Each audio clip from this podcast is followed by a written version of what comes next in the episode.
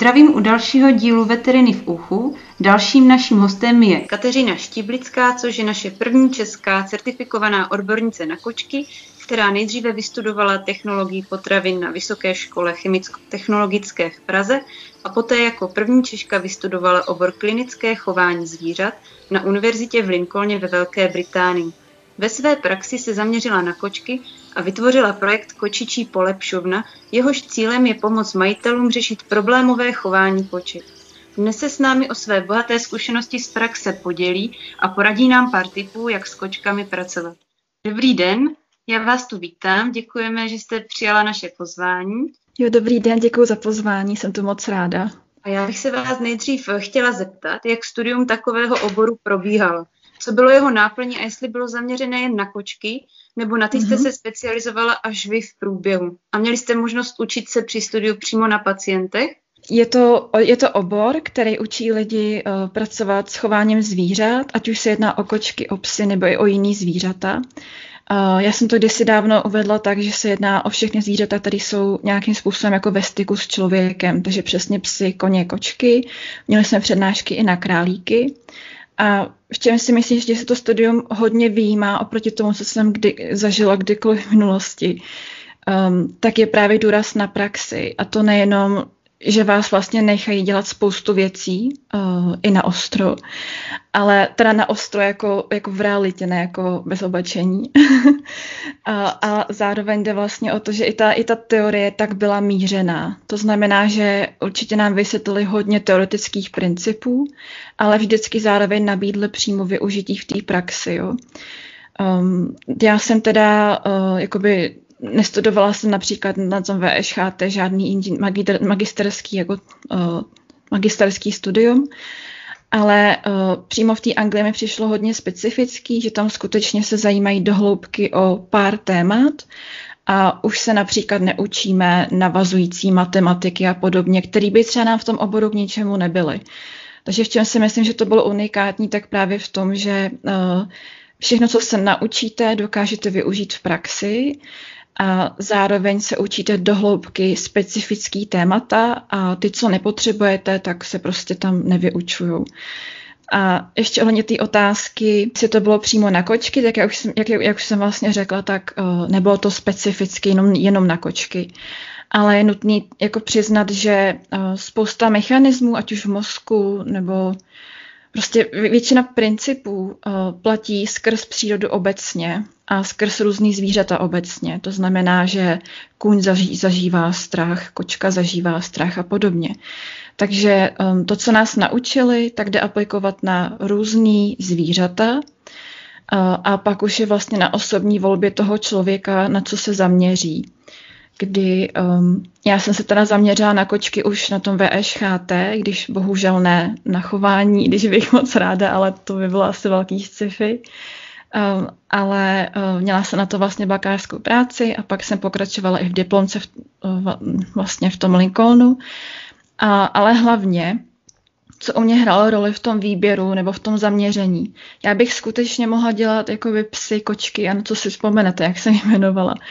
Ale jde o to, že já mám s kočkama největší praxi a zároveň největší vztah, takže uh, jsem se vlastně sama dobrovolně vyhranila zcela na jedno zvíře a, a vůbec toho nelituju. Já myslím, že minimálně pro mě je lepší uh, zvládnout jednu věc dokonale, než uh, se jakoby učit spoustu věcí najednou, jestli to tak dává smysl.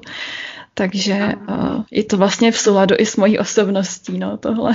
Pamatuju si, že tam byl třeba pes, který neuměl, nebo se třeba bál vyloženě jít do schodů. A my jsme vlastně se sešli jako ta skupina, která to řešila a vlastně jsme navrhovali různé řešení a pak jsme ho i začali aplikovat.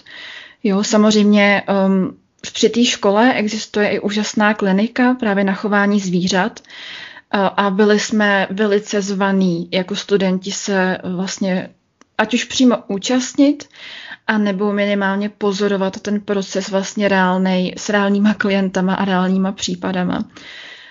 Zní to zajímavě, já jsem ani netušila, že přímo takový obor se dá mm-hmm. studovat. Teď bych přešla k těm kočkám blíž.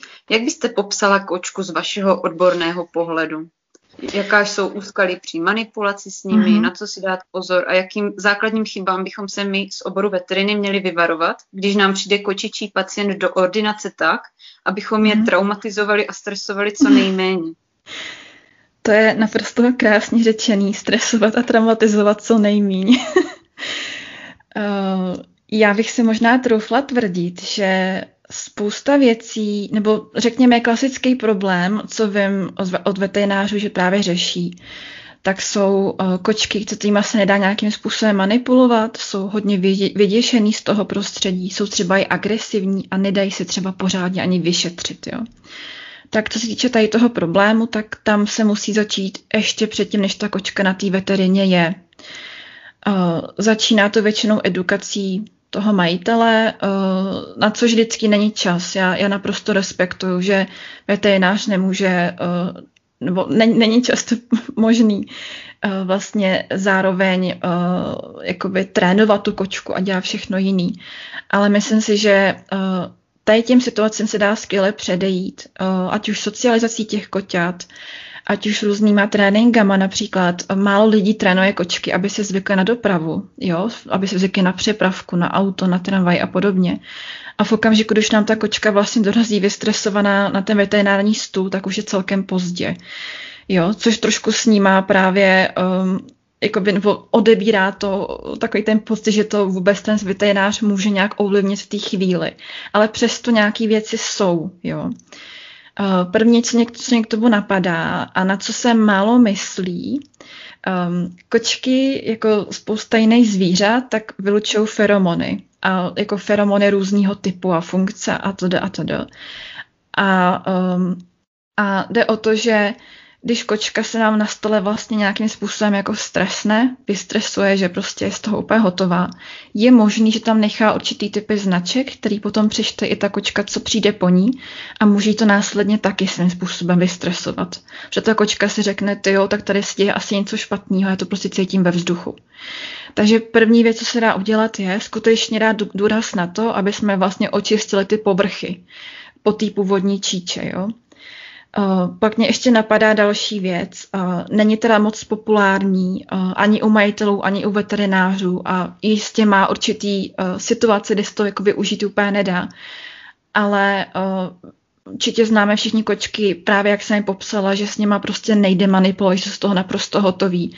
A často to i brání vyšetření pacienta, což je naprosto šílený, že vlastně behaviorální potíže nebo, nebo stres a podobně můžou reálně bránit vyšetření zvířete, který nejspíše je nemocný. Um, a v těch případech bych se domluvila s tím klientem, uh, aby tu kočku, aby vlastně kočka dostala nějakou sklidňující medikaci ještě než k nám přijde. Jo, určitě to není řešení pro každou kočku, uh, ale říkám si, že než jako s tou kočkou bojovat a vlastně zhoršovat tím ten její stav, tak tady to by mohlo být na místě. Jo. Určitě to jako vyžaduje právě spolupráci uh, toho veterináře vlastně s člověkem, s majitelem té kočky. Uh, říkám, není to plošný řešení, ale říkám si, že by se to mohlo zvážit ve více případech, než se to zvažuje aktuálně. Jo, protože ono, ono i to učení vlastně funguje u koček dost spolehlivě. A mě ještě napadá, um, ať už ta kočka bude nervózní z jakýhokoliv důvodu, ať už protože to má lidově řečeno v sobě, nebo má nějaký větší problém, jo, třeba, že je prostě úzko, úzkostnější, a nebo když jde o zvíře vlastně jenom v akutní krizi, který prostě neví, kde se ocitl podobně, tak určitě pomůže na tu kočku netlačit, jo. Um, tím myslím, pokud má veterinář prostor, uh, tak bych doporučovala si na tady ty pacienty vyhradit víc času, dát tam prostě rezervu aspoň 15 minut. Ne, neříkám, že je to vždycky možný, jo, ale pokusit se o to a nechat tu kočku aspoň jako se trošku jako sklidnit, rozdýchat, jo, a nej třeba hned jakoby vyndavat z přepravky a podobně. Jo, že u koček um, pokud je to kočka, která je momentálně jenom vyplašená, tak by teoreticky mohlo vhodně pomoct, kdyby měla čas se trošku jako rozkoukat a sklidnit, než s ní budeme něco dělat, jo. Ale není to úplně spolehlivý, no. Jako vůbec, tady to vůbec nezávidím veterinářům, protože tady ty situace jsou skutečně složitý a mnohdy na ně nemají předem žádný vliv, jo. Je to, je to fakt o tom, že um, já to tak občas říkám i klientům, že v okamžiku, kdy už ta kočka je ve stresu, tak už jsme to vlastně projeli, jo. A můžeme jenom vlastně hasit, co hoří, ale nemůžeme řešit úplně tu příčinu na místě, no. Dobře. A jak funguje vaše spolupráce s veterináři? V čem se vzájemně doplňujete? Mm, já bych řekla, že to není jenom prostý doplňování, ale doslova jako vztah. Uh, Jde o to, že mm, tělo a mysl, to je, to je všechno spojený, ne v tom ezosmyslu nebo v tom nějakým spirituálním nutně, ale je to prostě naprosto normální, že cent, třeba centrální nervová soustava prostě ovlivňuje to a to, včetně psychiky a fyziologie a podobně. A zároveň spousta, spousta potíží, například agrese koček nebo nečistotnost, to znamená čurání různě podobně a tak, spousta těch potíží má základ právě jako v organickém onemocnění. Takže uh, já nemůžu existovat bez veterináře a když se podíváme do zahraničí, třeba do Anglie, tak většina veterináře ne, nemůže existovat bez lidí jako já. Um, je to o tom, že ta veterinář to kočku většinou vidí jako první. Uh, první mluví s tím vlastně um, majitelem kočky. První zjišťuje, co se děje vylučuje různý vlastně ty onemocnění, testuje nebo léčí přímo i ty onemocnění, pokud existují. A zároveň se snaží poskytnout vlastně základní poradenství. Například, pokud přijde člověk s kočkou, která mu čurá na postel, tak veterinář je, ob, je obvykle vlastně ten první, kdo řekne, hele, a má ta kočka třeba do toalet, čistí ty toalety dostatečně, má na to klid a podobně. Takže určitý první screening taky provádí ten veterinář ohledně těch uh, behaviorálních potíží. Ale pak jsou potíže, které na té klinice nevyřešíte. Už ze základu toho, že tam není na to ten prostor uh, a taky není to ani bezpečný úplně prostředí pro ty lidi. Jo? Není to úplně o tom, Eh, že bychom tam dali člověku o pár minut navíc, a nám řekl víc informací, my, jsme to na té klinice vyřešili. Je to trošku jiný proces, jo. Zvláštně tak je to říct, ale měla bych se toho pak ujmout já nebo prostě nějaký odborník na chování. A um, ten s tím majitelem a kočkou zase pracuje trošku jinak. Já mám na to vlastně víc prostoru všechno zjistit. Mám na to trošku jiné metody. A uh, taky mám možnost s tím člověkem komunikovat otevřeněji a v nějak, jako v klidu. A um, řekněme, že možná z těch důvodů právě není úplně možný to vyřešit na té klinice. Jo. Někdy si jenom přidáme štafetu a někdy se rovnou odesíláme, nebo odesíláme toho pacienta jeden k druhému, protože třeba nějakou oblast nepokryjeme. No. Já bych řekla, že zatím tady v Česku to není úplně takhle zaběhlý. Já se o to teda moc snažím, protože vnímám to důležitost té spolupráce. Ale uh, jako třeba se to podaří brzo, no. Třeba i tady to bude způsob, jak uh, to nějak jako pošťouchnout. Takže většinou v, u nás v Česku první přijdou lidé za vámi a vy je pošlete na vyšetření k veterináři a až pak řešíte ty problémy. Jo, když ten člověk přijde, tak já si od něj klasicky vyžádám nějaký úvodní informace, abych vůbec věděla, před čím stojím. Ale v zásadě ty lidi ono, posílám na veterinu s kočkou, protože ono i potíže teď na první pohled nemusí vypadat jako jenom behaviorální. Jako, tak, tak často, um, často jako mají právě nějaký pozadí um, v, v bolesti nebo v nějaký nepohodě. Jo. Takže, takže je to určitě první věc, kterou nechci podcenit protože nejhorší by bylo myslet si něco eh, a na něco jako zapomenout a pak zjistit, že ta kočka celou dobu nebyla nervózní z toho, protože po ní, že okolo ní chodí dítě a směje se nahlas, ale prostě protože měla chudák špatný zuby. Takže určitě to je věc, kterou jako odmítám podceňovat. No. Kort u případů, které jsou naprosto zjevný. Jo. První, první prostě ta kočka musí být zdravá nebo léčená, až potom nastupuju. No. A s jakými nejčastějšími problémy za vámi majitelé koček chodí? Já bych řekla, že nejčastěji to bývá právě močení mimo toaletu. Je spousta potíží, se těma lidi nepřijdou, ale řekla bych, že s tím močením mimo toaletu přijdou skoro vždycky. Takže to je určitě jeden z nej, nejčastějších problémů. A pak další, který opět je určitě velice zatěžující, tak je právě agrese koček, ať už vůči nám lidem nebo vůči jiným zvířatům, klasicky jiným kočkám. Takže to jsou dvě nejčastější, uh, vlastně dva nejčastější typy potíží. A pak mám i spoustu specialit, um, například uh, různý potíže, které nastávají třeba po příchodu miminka, miminka do rodiny, um, nebo různý potíže typu po, požírání vlastně různých materiálů, který úplně do té kočky nepatří. Takže třeba kočky, které konzumují ponožky a podobně. Um, takže jako to, to spektrum je velice, velice pestrý, ale nejčastěji to je právě nečistotnost koček a, a agrese koček. Mm-hmm. Mohla byste nám na nějakém konkrétním případu popsat, jak při pátrání po příčině problému postupujete? Uh, jde o to, že ono člověk si i lidskou vlastně terapii uh, často představuje tak, že má problém, jde, jde třeba k psychologovi právě, nebo to je jedno psychiatrovi, a tam se s tím psychiatrem chvilku podí, povídá a najednou se stane jako objev, třeba uh, vy jste naštvaný na svoji mámu a proto děláte tohle a ten člověk se pak rázem uzdraví a je v pohodě. A vnímám, vnímám to tak, že i u koček to tak lidi vnímají, že přece je to jenom o té radě, je to jenom o tom přibližně vědět, co se asi děje, říct tu jednu zázračnou větu, já to pak pochopím jako majitel té kočky, aplikuju to a bude to vyřešený.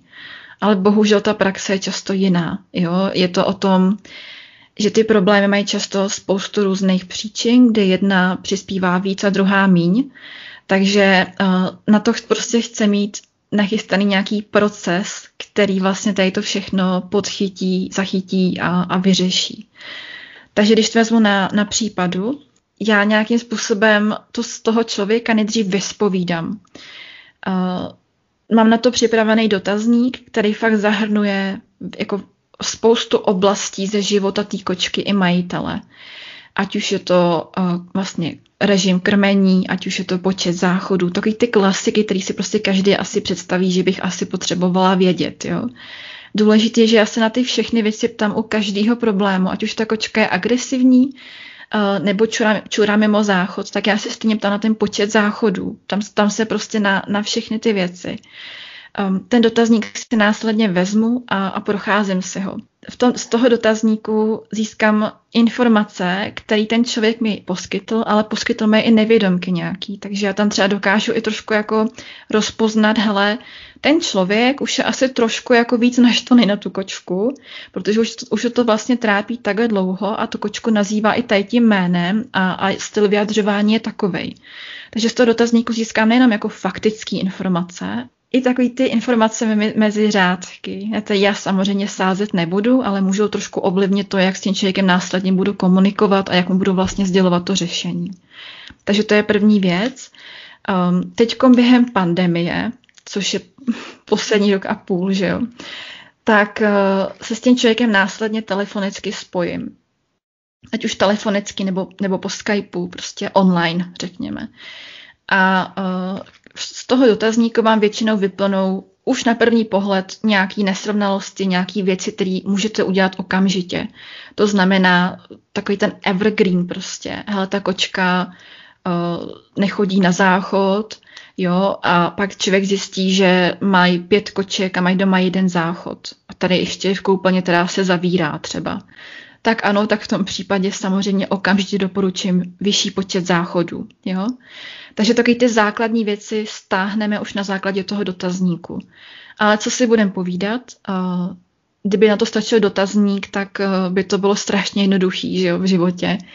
Takže já se pak stejně stavuju na místo, pokud to samozřejmě opatření dovolí, protože chodím přímo za lidma domů. A, a, na místě a, mám spoustu doplňujících otázek samozřejmě, protože dotazník je super návod nebo super jako přehled před skrz tu situaci, ale rozhodně se nedozvím úplně všechno.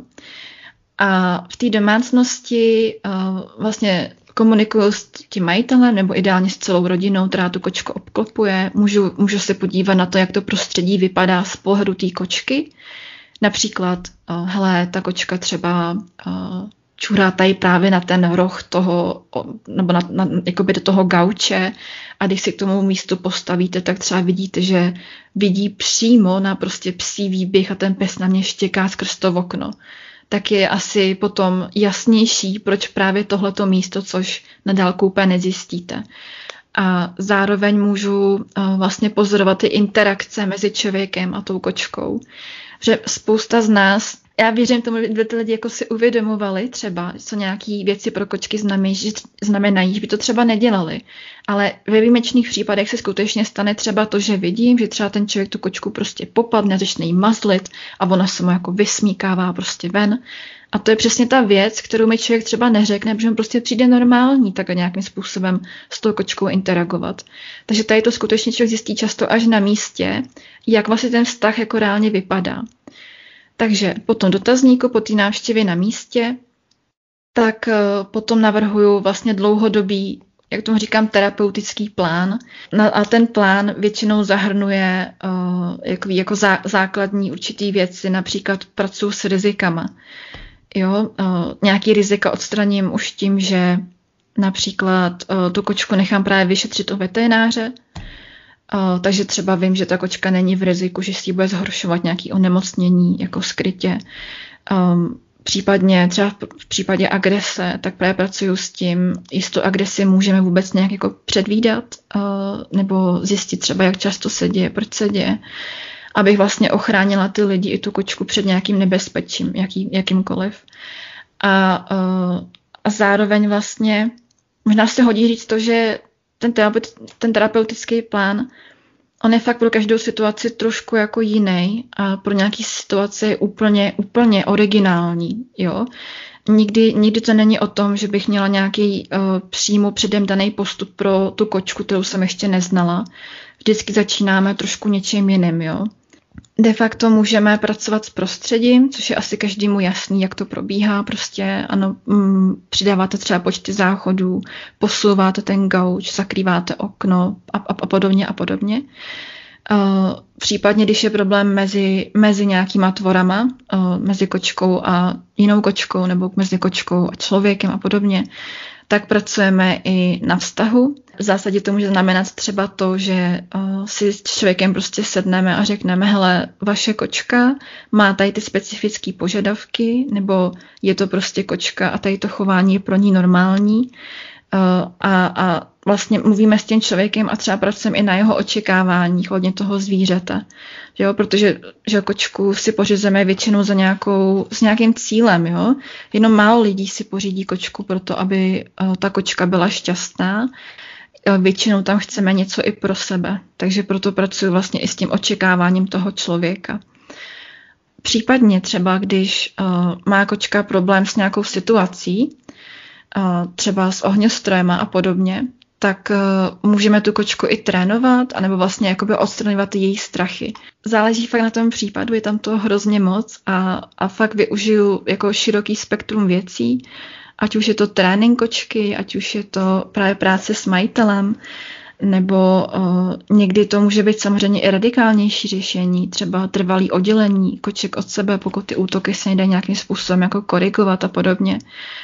Většinou to není jako přímá cesta. Není to z bodu A do bodu Z, ale je to prostě je to A, B, B, A, C a takhle se prostě různě jako krouží a jde se tam často i nepřímo, jo, kdy člověk prostě taky ne, není vždycky možný hned předem znát všechny okolnosti, ani po té návštěvě, takže něco třeba vyplývá až časem. V čem třeba já osobně právě vnímám to studium v Anglii jako naprosto klíčový, tak je ten diagnostický proces. Já si právě myslím, že hodně lidí a jak představuje vlastně, že máte nějaký projev chování a to může to být třeba, že kočka není klidná, když je nechaná o samotě doma. A spousta lidí si řekne, jo, tak ona jako se bojí být sama, nebo je na mě moc vázaná a podobně. A většinou se to nazve jako separační úzkost. Ale jde o to, že ono to není tak jednoduchý, jo. Uh, ta kočka skutečně může být na nás třeba právě navázaná uh, do té míry, že prostě nedokáže být bez toho majitele, Zároveň ale ta kočka mohla mít třeba nějakou špatnou zkušenost, když byla ponechána o samotě. Třeba majitel jel na výlet a v průběhu byla letní bouřka a ta kočka se z toho zjančila, prostě začala mít jako stresovou reakci, nemohla se z toho dostat a potom vlastně, když je ponechaná o samotě zase, tak zase vlastně zažívá ten strach a může mít jako pocit ohrožení. Ale taky to může být v vozovkách jenom kočka, která je prostě úzkostnější obecně. A tady ty, tady ty různé vlastně niance toho problému jsou ale strašně důležitý pro to, aby jsme to dokázali vyřešit. Protože ono víc, víc problémů může mít ten samý projev, jako jeden. Takže um, proto, když vidím problém, tak uh, se zajímám nejenom o to, jak to chování vypadá a co si o tom myslí vlastně majitel, ale zajímám se hodně o to, v jakém kontextu se to chování odehrává. Uh, zároveň z dotazníku nebo z pozorování vlastně zjišťuji, jaká je motivace toho zvířete. Jestli ta motivace je najít toho majitele a být znovu s ním, anebo jestli ta motivace je jako bojovat jako o život, jo, například při tom ponechání sám doma. A, a v neposlední řadě, a, a to je taková fakt jako specialita, tak mě hodně zajímá, jaká je zatím vlastně primární emoce. Um, vím, že hodně lidí dokáže v pohodě přijmout, že ta kočka může být vyděšená, ale ono to není jenom o strachu všechny ty problémy. Jo? Rozně to není jenom o bolesti, když bolest a strach dost souvisí. Takže já si vlastně určím podobně jako veterinář, jako nějaký diferenciální diagnózy, Někdy bývá jenom jedna, kdy ten případ vypadá celkem jasně, ale většinou si jich i tak vlastně um, určím víc. Na základě tady té orientační uh, diagnózy, tak uh, teprve potom začínám nějakým způsobem jednat. Jo. Tady ta, ta diagnostika, většinou se to děje na základě toho dotazníku, ale samozřejmě uh, se to prostě upravuje v průběhu. A uh, tím si myslím, že je to hodně jiný jenom, než kdybych si jenom řekla, jo, tak ta kočka je vyděšená, tak je to právě v tom, že já ty diagnózy dokážu i jako v reálném vlastně prostředí otestovat. To znamená, že um, když třeba zjistíme, že kočce pomáhá, když má například zatažený rolety, když je sama doma, tak je potom asi jasnější, že ten strach z té samoty asi nebude ta primární prostě jako příčina, ale že to může být třeba strach z něčeho venku a podobně. Jo. Přivedla jste mě na další otázku, z toho vyplývá, že to je běh na dlouhou trať v řádu týdnu, ne měsíců. Hmm. Eh, jak na to reagují klienti? Jsou ochotní ten čas tomu věnovat, nebo když zjistí, že to je nejde tak snadno, tak eh, nemají zájem nebo nejsou dost hmm. trpěliví na tom pokračovat. No, to je uh, samozřejmě velká věc. Um, já samozřejmě jsem i cvičená právě rozpoznat, nejsem telepat pro boha, jo, ale jakoby trošku vypozorovat, v jaký fázi ten člověk je. Jestli ve fázi, kdy by to akorát jako řešil, ale úplně jako to ještě jako nehoří třeba, nebo není přesvědčený o tom, že toto řešení potřebuje, tak tam je samozřejmě to riziko, že ten člověk od toho upustí nebo dokonce ani nezačne obrovský. Ale uh, já ho můžu samozřejmě jako namotivovat a všechno, ale já prostě musím respektovat jeho autonomii v tomhle a vlastní vůli.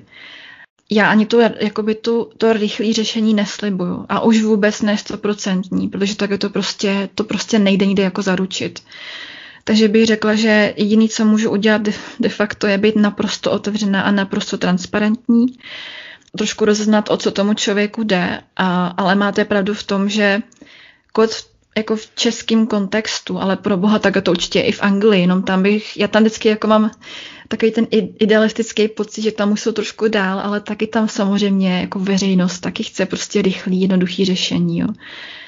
Ale de facto jde o to, že když už ten člověk vlastně přijde ke mně a, a vidí, vidí ty ceny, vidí uh, ten můj průběh vlastně práce, tak když už se do toho jednou pustí, tak většinou, většinou jakoby neuteče. Ale jo, je to, je to minimálně většinou na několik týdnů, um, častěji spíš díl, ale záleží samozřejmě na případu. Jo. Já jsem měla i věci, které fakt se spravily strašně rychle ale na to prostě nemůžu, takhle to nebudu propagovat, protože takhle to většinou není. No. Rozumím. Teď bych už přišla ke konkrétní problematice a to je mm-hmm. chronický stres u koček a jeho dopady mm-hmm. na chování a zdraví. Mm-hmm. Na internetu se teď v době koronaviru vyro, vyrojila mm-hmm. spousta vtipů na téma home office a kočky, mm-hmm. ze kterých jakože vyplývá, že kočky trpí tím, že jsou najednou majitelé neustále doma.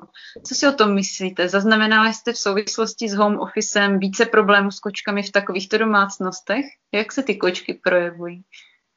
Jo, já se přiznám, že většinou slyším spíš anekdoty, určitý vlastně jakoby stěžování si lidí, ale spíš se tím jako všichni baví dobře, že kočka na ně kouká, co tady děláš, běž do práce a podobně.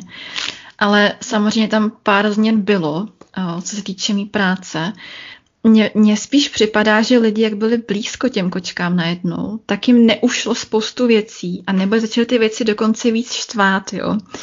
Uh, mám třeba, uh, mám třeba paní, která si všimla až díky, říkám schválně díky a ne kvůli, díky home officeu, že její kočka si honí ocas prostě třeba hodinu v kuse.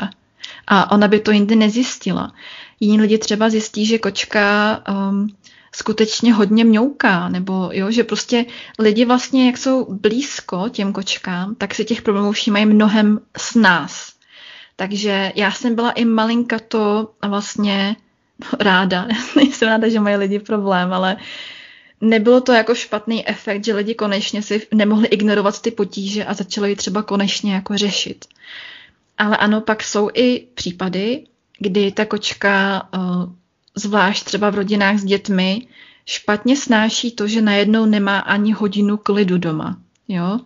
Klasický případ, malý byt, eh, máma, táta a dvě děti a ta, jako vím, že skutečně pár koček s tím mělo obrovský problém, protože on se ten stres dá zvládnout, pokud máte možnost někde aspoň trošku ulevit. Jo? Záleží samozřejmě na tom, na tom konkrétním zvířeti.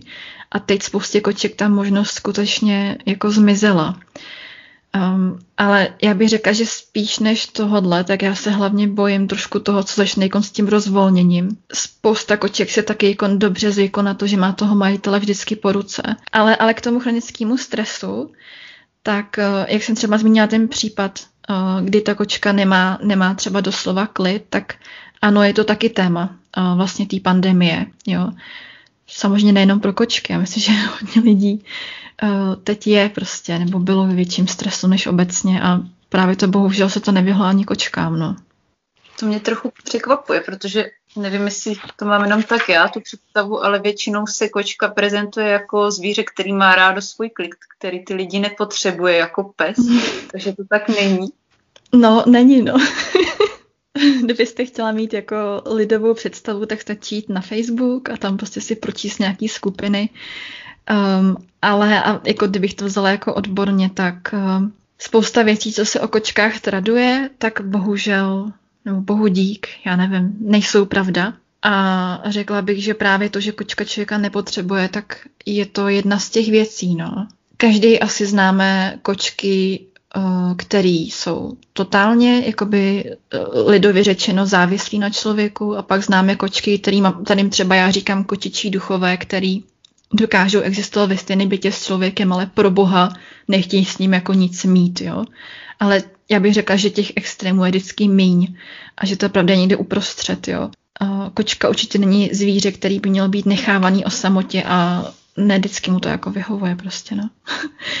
Napadají vás ještě nějaké další mýty o kočkách, které nejsou pravdivé, které bychom mohli teďka tady vyvrátit? Těch mýtů vidím všude víc a kolikrát by to člověk ani ne- neoznačil jako za mýty. Právě třeba to, že když kočka třeba čurá mimo záchod, tak tím člověku něco říká. Jo vždycky třeba není, ale pořád je to mýtus, který přijímám aspoň trošku s vděkem, protože to lidi aspoň donutí něco dělat. Ale uh, ohledně těch oškli, ošklivějších mýtů, tak um, s kočkama se bohužel táhne už od dávných věků to, že jsou to falešní mrchy. Um, teďko nechci rozlišovat vůbec, kdo si to myslí víc, jaký pohlaví nebo uh, podobně, ale myslím si, že to v nás všech je nějak zakořeněný. Jo. Přitom ano, kočka nemá tak jako expresivní výrazy, tak moc třeba jako vlk, jo, prostě není to ten samý typ zvířete, ale um, dává často dost jasně najevo, co si vlastně přeje nebo ne. Ať už je to taky poloha ocasu, poloha um, uší, naježení se, stáhnutí se, olíznutí se, pohled bokem a všechno, všechny tady ty věci. A já si myslím, že u většiny koček, který aspoň nějak takhle komunikují, tak jde velice dobře odhadnout, co, co si přejí nebo ne bohužel lidi, kteří většinou označují kočky za falešní mrchy, že většinou ten člověk té kočce jako nerozumí, jo? že ta chyba není na straně té kočky, že by ona byla nějak jako vadná, ale chyba je třeba v tom, že ten člověk ji neumí pořádně číst, takže pak ho skutečně nějaký chování může naprosto zaskočit. Typicky Známe třeba všichni vtipy, kdy kočku někdo pohladí po bříšku, když mu ho nastavuje a ona ho najednou kousne potíže v tom, že to ukazování bříška taky není tak jako jednoznačná věc, no to může taky znamenat výhrušku, anebo to může být doslova jenom o tom, je ahoj, um, ale ta kočka si třeba nutně neříká o vlastně drbání, jo. Takže když tady to člověk třeba neví a nezná tu kočku, co v tom kontextu tím myslí a řekne si, ty jo, tak ona chce drbat a pak mě najednou kousla, to je ale falešná mrcha, že jo. Kočky jsou často popisované jako čistě solitérní zvířata, tam bych to možná řekla to, že kočka už taky není úplně stoprocentně kočka divoká, jaká se kdysi proháněla tady dávno. Takže já tady ty právě ty mýty vnímám jako poměrně závažnou věc vlastně pro welfare lidí i koček, protože mezi nás staví ohromné bariéry. A právě bych řekla, že jedna, jeden z aspektů mý práce je být jako diplomatem mezi kočkou a člověkem oběma směrama, aby se vlastně navzájem pochopili a dokázali spolu žít, jo, bez nějakých domněnek. Ještě mě napadá jedna věc, uh, ať nejsme jenom u těch negativních mýtů, mm-hmm. že kočky často nechávají před dveřma nebo nosí mm. domů úlovky a lidé to interpretují jako dárek, jako pozornost. Tak mm-hmm. co si myslíte o tomto? Kdybyste si prostě chtěli jako odlehčit den, tak si najděte na YouTube Kleptoket jako kleptomanská kočka. A o, to jsou vyloženě třeba videa koček, který nosí domů nejenom jako zvířátka mrtví nebo lístečky, ale třeba i spodní prádlo od sousedů nebo různý deky a utěrky. Jo.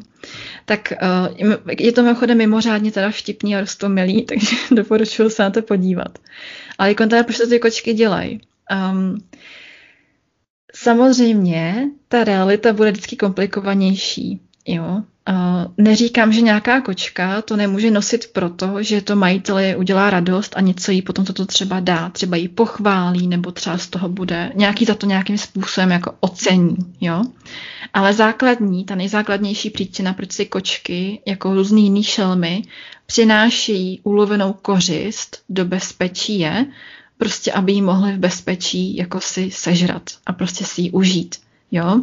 Není to stoprocentní, nějaký kočky jsou schopný skonzumovat myš a, a dělává se to, když kočka jako chodí ven, že ona rozhodně jako nepřináší všechno. Jo? Ale v zásadě si to kočky nosí domů proto prostě, aby tam měly klid na tu, na tu konzumatorní fázi toho lovícího cyklu. Um, možná by člověka napadlo, že proč to teda jako pak doma nesní, jo? nebo nesežere teda, proč jako mi třeba přinese živou myš do postele a pak jako jí to nechá tu myš potom bytě hledat a já ji pak musím lovit, nebo takhle to teda říká ten majitel třeba někdy. Tak eh, jako ono ne, nemusí to k té konzumaci vždycky dojít, jo. Tam jde prostě o ten nějaký prastarý program, který prostě takhle občas funguje, no. Ale uh, jako jsou i lidi, kterým to vyloženě dělá radost, že jim kočka něco přinese. Teď samozřejmě odlížíme od nějakých ekologických dopadů a podobně, nebo třeba odlížíme od toho, že kdy kočka skutečně třeba přinese pod prsenku vaší sousedky a podobně, což není úplně veselý. Ale um, já tam vidím právě, že tam hodně figuruje jako i, i uh, vlastně trénink té kočky, no.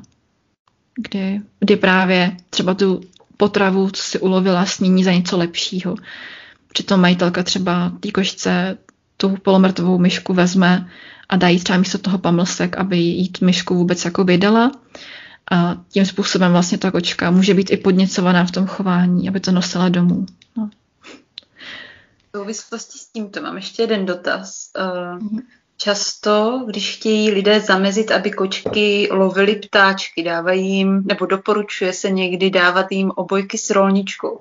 Ale slyšela jsem i názory, že to kočku stresuje adeptát. Jako existují skutečně kočky nebo kočky v nějakých stádiích v životě, kdy to pro ně bude naprosto nesnesitelný. Mít u hlavy prostě něco, co tam dělá hluk, ještě jako s jejich sluchem, jo. A taky by se mi to asi úplně nelíbilo. Řekněme, že když se kočka setká s nějakým stresorem, tak většinou první reakce je právě pro boha, co to je. Tím myslím, uh, buď ta kočka prostě je tím jako překvapená, nebo prostě něco a chce uh, se to nějak vyřešit. A první reakce právě je, hele, chceš od toho utíct, si s tím začít bojovat, nebo si začít třeba dělat radši něco jiného a rozmyslet si to, nebo chceš radši jenom zmrznout a podobně. Taková to je jako ta první reakce. To znamená, že ano, kočka může mít reakce, reakci i na tu rolničku, nebo jo, uh, ale následně se na to může nějakým způsobem adaptovat. A říkám, může se na to adaptovat, ale nemusí. Tam závisí na, závisí na strašně moc věcech. Pro nějakou kočku bude stresující už to, že jí okolo hlavy letí moucha, ten hluk. Pro jinou kočku nebude znamenat vůbec nic ta rolnička a bude naprosto třeba klidná, i když budou okolo jako bouchat granáty. Protože ono na tom, co je stresující a co ne, a co, co vlastně na tom, na tom, co ta situace znamená pro toho tvora, tak uh, záleží jenom na té kočce, co, jak to ona jako vyhodnotí. Proto abych vůbec neřekla, že rolničky jsou pro všechny kočky automaticky nesnesitelný a je to pro všechny týrání. Ne, pro nějaký kočky to může být nesnesitelný a pak teda doufám, že to nikdo to, to, do tohoto kočku nenutí. Ale uh, může skutečně zafungovat i uvyknutí si na to nebo adaptace té situaci. A jaké další příčiny mohou vést ke chronickému stresu u koček? Zdroje chronického stresu můžou být buď neustávající uh, vlivy, anebo i nárazový různý stresory. Jo? Co tím myslím? Když je kočka například v trvale nevyhovujícím prostředí, třeba je tam větší zima, než jí vyhovuje, tak to bych označila za chronický stresor, který prostě funguje neustále. Ale pak máme taky nárazový stresory, například, že právě jednou denně děti přijdou z práce a strašně křičí. A to se prostě děje každý den a ta kočka už to jako neunáší třeba prostě. Tak uh, a vlastně oba dva tady ty, ty přerušovaný i ty chronický, tak v důsledku můžou mít svoje uh, následky na chování a na no vlastně zdraví zvířete, že tak řeknu jednoduše. Takže řekněme, že zdrojem chronického stresu můžou být právě různé hluky, um, různý, někdy to jsou i vůně, ale to bych řekla, že to je jako méně častý. Uh, potom ještě co týče jako prostředí, tak to může být třeba nemožnost uh, si zalíst někam do klidu. Je to může být stresující pro kočku. Může to být, což souvisí s tím homofisem docela mimochodem. Uh, zároveň to může být třeba nepravidelný režim krmení um, a, a, a různý tady ty věci. A kdybychom se potom od, odhlídli vlastně od prostředí přímo, tak jedním jako z nej, nejhorších stresorů, tak jsou jako sociální, sociální vlastně situace. Jak málo vlastně se staráme o to, aby ty kočky byly v pohodě s ostatníma kočkama. Jo? A právě bych řekla, že tady ty stresory, kdy například kočky na sebe syčívají, kdy kočky se třeba perou, anebo v pozdějších fázích už se třeba neperou, ale to napětí mezi nima vlastně stále přetrvává, jenom má trošku jinou formu než původně, tak eh, bych řekla, že to je určitě velkým zdrojem jako stresu, většinou pro všechny zúčastněný. A pak to může být i věci ze strany člověka, kdy člověk tu kočku třeba má zlý, když ona úplně jako nechce. Uh, mohla byste ještě popsat, jak se to pak na chování koček projevuje a mm-hmm. jaké to může mít například ty zdravotní dopady? Ty nárazový, nárazový vlastně stresory uh, nebo ty situace, které se opakují, um, tak dráždí vlastně v mecha, mechanismy, které tu kočku za běžné situace připravují nebo jí dovolí vlastně reagovat na překvapení. Tím ústředním systémem, který se stará vlastně o tu uh, připravenost kočky na překvapení, tak uh, má to zkrátku SAM, S-A-M. A ten prostě odpovídá na překvapení v zásadě tím, že prostě navýší vzrušení té kočky, aby jako byla schopná reagovat. A v okamžiku, kdy se nám to děje neustále, ale ten systém je přetížený. A můžu nás nastat de facto, co týče chování i prožívání dvě věci. Buď se ta kočka na to zvykne, nebo se habituje, to znamená, že přesně si zvykne na to, hele, tak já se toho překvapení jako lekat vyloženě asi nemusím, protože je to úplně zbytečný a lekala bych se pořád, takže já to prostě nějakým způsobem jako překonám a zvyknu si na to. A nebo pak hrozí druhá možnost, eh, že se ta kočka na to senzituje. Eh, de facto to znamená to, že to snáší naopak ještě jako hůř, než to snášela původně, protože toho má ledově řečeno už jako plný kecky. Um, a tady ty vlastně ty opakující se stresory, tak mají uh, různý, uh, potom různý projevy právě na chování, jo. Zvláště při té senzitaci, pokud k ní dojde, což mimochodem ten mechanismus toho ještě není úplně známý, nebo je to prostě neustále jako nová věc, tak může to mít potom důsledek vlastně, že ta kočka je úzkostná, čemuž se nedivíme, pokud je neustále něčím eh, stresovaná nebo neustále něčím vlastně děšená. Eh, může to způsobovat vlastně konflikty mentální uvnitř té kočky. To znamená, že kočka chce dělat činnost A, ale uh, brání v tom třeba něco, něco jiného, tak radši si vybere činnost C místo toho.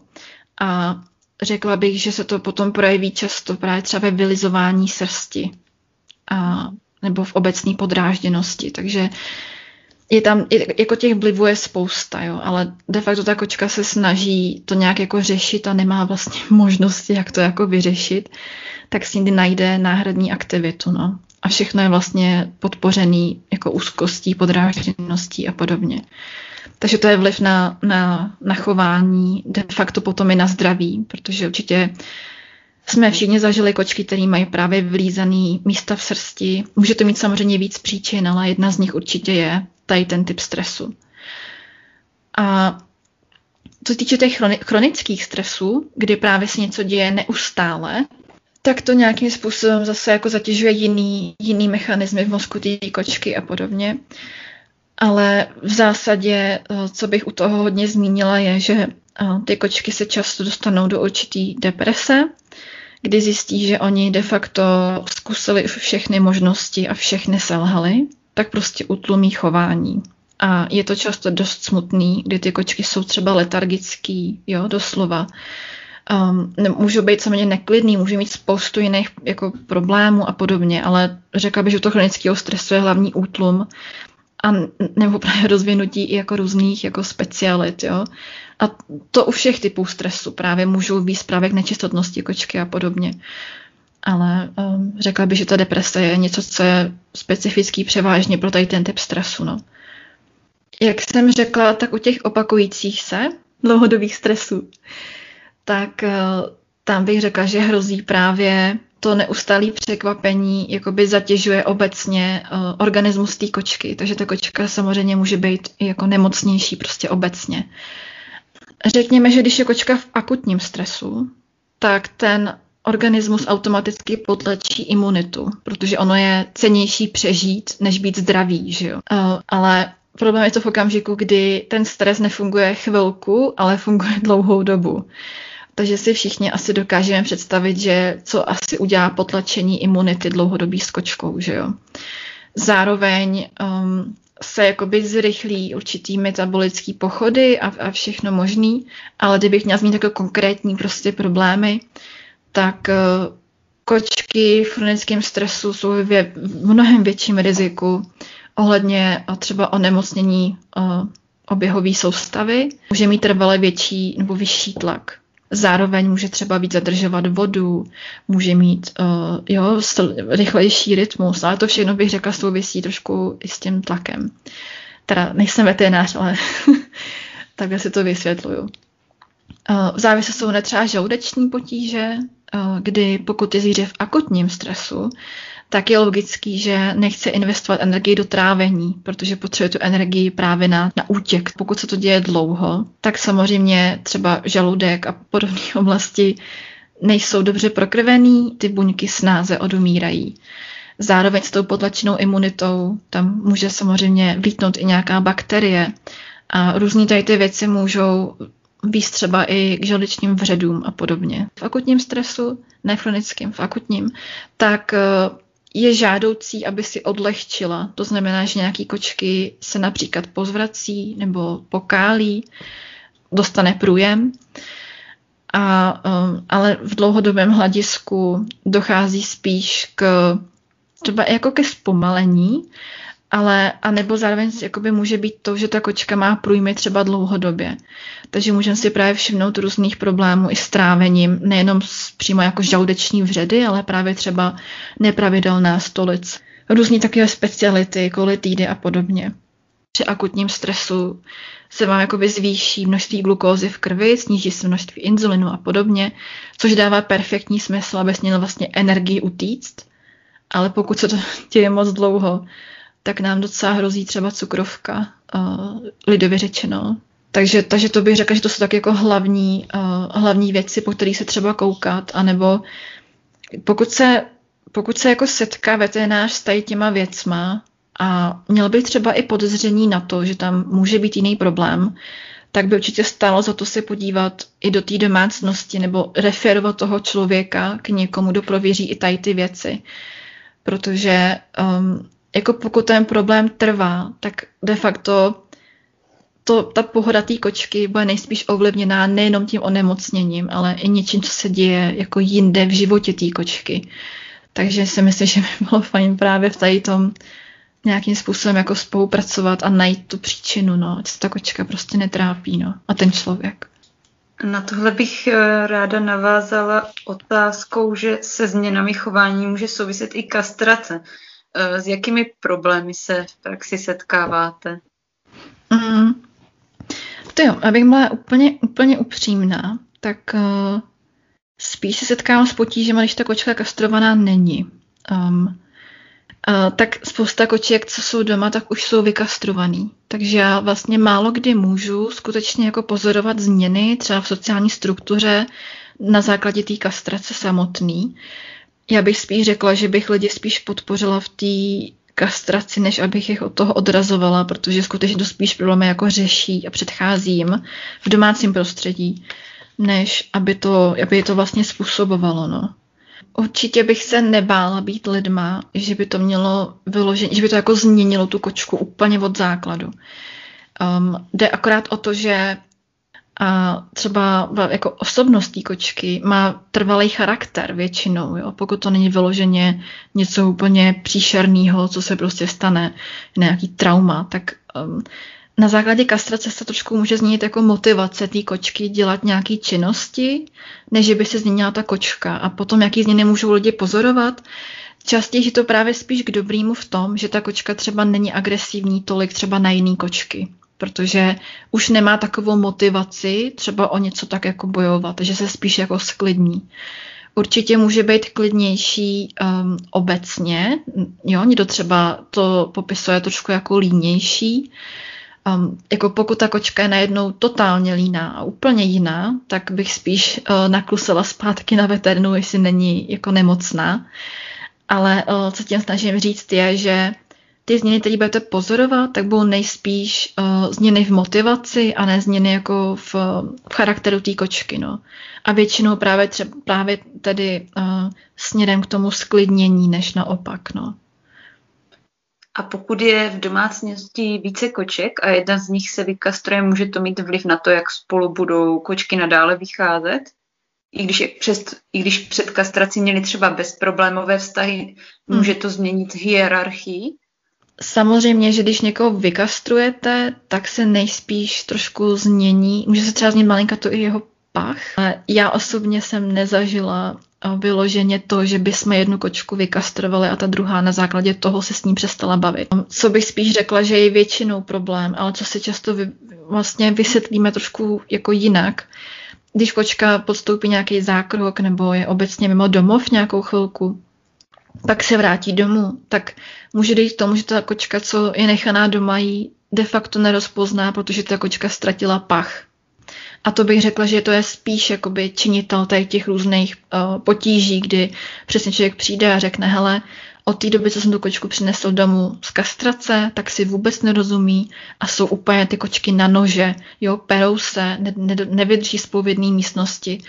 A tam bych řekla, že spíš je ta příčina v tom, že uh, se nerozpoznali po tom, po, tý, po tom odloučení a na základě toho vlastně začala válka de facto. No.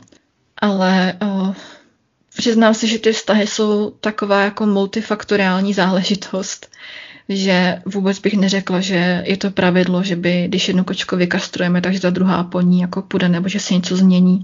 Kort pokud předtím byly v pohodě. Jo, většinou to je spíš naopak, že nejsou v pohodě a pak jsou v pohodě. Super. E, na závěr bych se vás chtěla zeptat, kdyby se posluchači chtěli dozvědět o vaší práci více, nebo by k vám chtěli referovat pacienta, kde se na vás můžou obrátit? Úplně, e, jakkoliv jim to, je jim to vlastně bližší, jsem na telefonu, e, pokud se nestrefí přímo do konzultace, nebo když zlá nebudu ve tři hodiny v noci spát, tak to velice ráda zvednu a velice ráda je nasměruju. Případně můžu napsat e-mail a všechny ty kontakty najdou, uh, včetně kontaktních formulářů, pokud to mají do radši, tak vlastně na, na mém webu, uh, což je kočičípolepšovna.cz a uh, Případně, kdyby někdo měl třeba rád i formuláře, tak mám, mám na to i vyloženě formulář, eh, kde vlastně člověk může vyplnit ta veterinář, eh, co se třeba udělalo s tou kočkou do posud, jaký vyšetření. Eh, je vhodný třeba přiložit i zdravotní kartu té kočky, kdy já se pak jakoby můžu i podívat, jaký, jestli třeba není nějaká souvislost, třeba se sezónníma problémama a tím chováním a podobně.